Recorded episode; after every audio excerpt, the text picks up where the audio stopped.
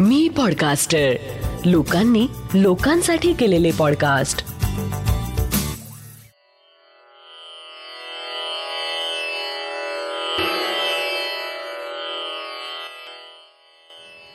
श्री गजानन महाराज की जय.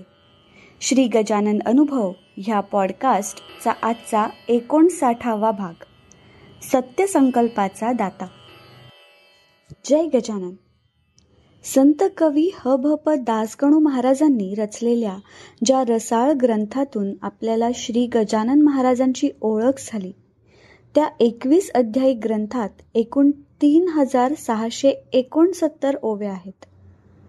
अर्थातच ग्रंथ मोठा आहे. थोडं घाईने वाचतो म्हटलं तरी ग्रंथ वाचण्यासाठी किमान साडेतीन तास लागावेत असं म्हणता येईल. एकोणीसशे एकोणचाळीस साली श्री क्षेत्र शेगाव येथे दासगणू महाराजांनी तो सांगावा आणि त्यांच्या लेखनिकांनी तो लिहून घ्यावा. अशा पद्धतीने एकवीस दिवसात एकवीस अध्याय रचल्या जाणं हे गजानन महाराजांच्या आशीर्वादामुळेच शक्य होऊ शकलं हे आपण सर्व गजानन महाराज भक्त मनातून जाणून आहोत. असा हा मोठा ग्रंथ मुखोद्गत होणं तोंडपाठ होणं म्हणजे महाराजांचा कृपा आशीर्वादच असायला हवा. आजच्या काळात म्हणजे दोन हजार अठरा या वर्तमान इसवी सणात श्री गजानन विजय ग्रंथ मुखोद्गत असणाऱ्यांची संख्या बरीच आहे. काही ज्ञात काही अज्ञात. एक ओळ ऐकल्यावर पुढील ओळ आठवावी असे तर अनेक आहेत. याचं कारण ग्रंथाच्या पारायणाची वारंवारिता आज मोठ्या प्रमाणावर वाढली आहे. व्यक्तिगतरित्या सामूहिकरित्या जाहीरपणे साखळी पारायणातून आज विजय ग्रंथाचं पारायण सर्वत्र होत आहे. मात्र मी जी गोष्ट इथे सांगू इच्छितो ती साधारण पस्तीस एक वर्षांपूर्वीची असावी. त्यावेळी कुणाला गजानन विजय ग्रंथ पाठ आहे ही फार मोठी बातमी होती. निदान ज्ञात माहितीनुसार तेव्हा अशा प्रकारे विजय ग्रंथ मुखोद्गत असणे म्हणजे इतरांना एक नवीन मार्ग माहिती करून देण्यासारखं होतं. त्या काळात कुठून तरी माझ्या कानावर आलं की नाशिकच्या सुमतीताई बापट आहेत. त्यांना गजानन विजय ग्रंथ पाठ असून त्या त्यांची सेवा महाराजांच्या चरणी अर्पण करीत आहेत. तेव्हा आजच्यासारखी प्रसिद्धी माध्यम नव्हती. कधी वर्तमानपत्रात आलं तर वाचायला मिळणार. ती बातमी ऐकून मी त्यांच्या कार्यक्रमाचा शोध घेऊ लागलो. मग अनेक वेळा सुमतीताईंना मी ऐकलं आणि त्यामुळे फारच प्रभावित होऊन मी गजानन महाराजांना प्रार्थना करू लागलो. वारंवार म्हणू लागलो महाराज माझ्यावर कृपा करा. माझी इच्छा आहे की मला विजय ग्रंथ मुखोद्गत व्हावा. त्या अनुषंगाने तसा प्रयत्न करू लागलो. महाराजांना मनातून म्हणायचो महाराज तुम्ही सत्यसंकल्पाचे दाते आहात. कृपा करा. अशात तळेगाव दभाडे येथील न्यू आनंदनगर भागातील गजानन महाराज मंदिरात विश्वस्त म्हणून कार्य करण्याची संधी मला चालून आली. एकदा मीटिंगमध्ये असा विषय चर्चेला आला की मंदिरात दर पौर्णिमेला तसेच प्रकट दिनासारख्या उत्सवाला मंदिरात महाराजांचं काही स्मरण व्हायला हवं. प्रार्थना व्हायला हवी. त्यातून असं ठरलं की अशा दिवशी मी लोकांसमोर गजानन विजय ग्रंथाचं वाचन करावं.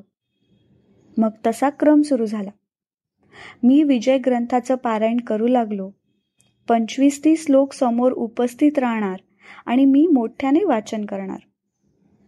आता मला बऱ्यापैकी पोथी पाठ होत आली होती. दोन हजार चारचा तो मे महिना असावा. दुपार ते संध्याकाळच्या मधील ती वेळ होती. माझं वाचन सुरू होतं. बारा अध्याय वाचून पूर्ण झालेत. तेरावा अध्याय सुरू होता. मी ओव्या वाचित होतो. तो एकाएकी आकाश जाणा भरून आले गर्जना.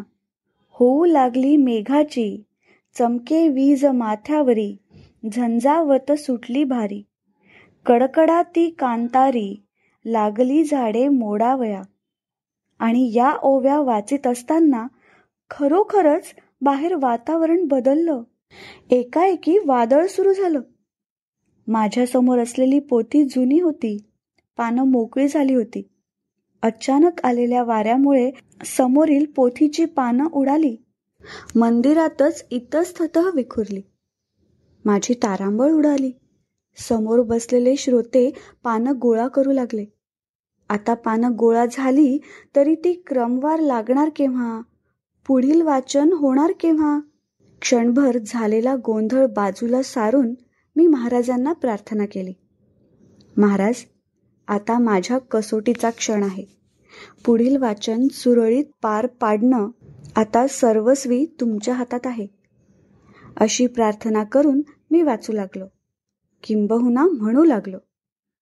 तेरावा अध्याय पूर्ण झाला. चौदाव्या अध्यायाकडे वळलो आणि पुढे उपस्थित सर्व श्रोत्यांच्या साक्षीने एकविसाव्या अध्यायापर्यंत महाराजांनी माझ्याकडून पोथीचं वाचन पूर्ण करून घेतलं. तिथून पोथी बाजूला जाऊन माझं मुखोद्गत पारायण सुरू झालं. एक दोन करता करता शेकडो पारायणं महाराजांनी माझ्याकडून वेगवेगळ्या ठिकाणी करून घेतलीत. त्या दिवसापासून मी घरी ज्या फोटोसमोर महाराजांना आशीर्वाद मागत आलो त्या फोटोकडे मी जागृत फोटो म्हणून पाहू लागलो. मला मनातून कल्पना आहे की आज महाराजांचे असे जागृत फोटो घराघरात आहेत. घराघरातून महाराज त्या फोटोंच्या माध्यमातून आपल्या भक्तांकडे लक्ष ठेवून आहेत. माझी ही प्रार्थना अनेक वेळा महाराजांपर्यंत पोचली आहे. मला आठवतं एकदा प्रकट दिनाला खूप शोध घेऊनही आंबाडीची भाजी काही मिळू शकली नाही. अख्खी मंडई आधीच्या दोन चार दिवस पूर्ण धुंडाळली. तरी भाजी काही मिळाली नाही. मी आपला महाराजांच्या फोटोसमोर उभा आणि एकसारख्या ओव्या ओठांवर येऊ लागल्या. भाकरी ती ज्वारीची कांदा भाजी आंबाडीची ऊन पिठले हिरवी मिरची ऐसे तयार करावे. महाराजांना म्हटलं या ओव्या आठवतात पण हे व्हावं कसं? तुमची इच्छा. बरं प्रसादाला खूप लोक येणार. म्हणजे चाळीस एक जुड्या भाजी हवी. ती मिळावी कशी? प्रकट दिन अगदीच उद्यावर येऊन ठेपला. मी माझ्या भाचे जावयांना श्री महेश देहाड्राय यांना जे पुण्यात असतात एकदा मंडईत जाऊन या असं सांगितलं. आणि ते त्यासाठी रवाना झाले. महाराजांना म्हटलं महाराज भाचे जावई मंडईत गेले आहेत. उद्या आंबाडीची भाजी कार्यक्रमात असावी असा योग असेल तर पहा. काही वेळाने तळेगाव दाभाडे येथे मला भाचे जावयांचा फोन आला की शिवाजीनगरला येऊन तुम्ही आंबाडीची भाजी पंचेचाळीस जुड्या घेऊन जा. ते फोनवर आनंदाने सांगत होते. अवघ्या मंडईत एका कोपऱ्यात एकच व्यक्तीजवळ आंबाडीची भाजी उपलब्ध होती. आणि जणू काही ते आमचीच वाट पाहत होते. म्हणाले चार जुड्या जास्त असल्या तर हरकत नाही. चार लोकांच्या जागी सहा लोक होतातच. आमच्याकडे भाजी देऊन त्यांचा त्या दिवशीचा व्यवहार पूर्ण झाला. असो. तर मी आहे प्रकाश पटवर्धन. तळेगाव दाभाडे येथे वास्तव्यास असतो.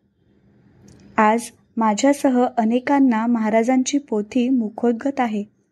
मला असं नेहमीच वाटतं की कोणाकडून काय सेवा घडावी हे महाराजांनी ठरवलेलं आहे. त्यांच्या इच्छेने सर्व होत असतं. आम्हा काही लोकांकडे महाराजांनी मुखोद्गत पारायणाची सेवा दिलेली आहे. ही आनंदाची बाब आहे. पण शेवटी सेवा कोणती हे महत्त्वाचं असलं तरी ती सेवा कशा पद्धतीने केल्या जाते हे जास्त महत्त्वाचे नाही का? त्यामुळे महाराजांना हात जोडून आम्हा सर्व भक्तांसाठी एकच मागणं आहे की महाराज तुम्हाला हवी ती सेवा आम्हा भक्तांकडून करून घ्या. पण ती सेवा करीत असताना आमच्या अंतःकरणात एकच नाद उमटू द्या. श्री गजानन जय गजानन. श्री गजानन जय गजानन.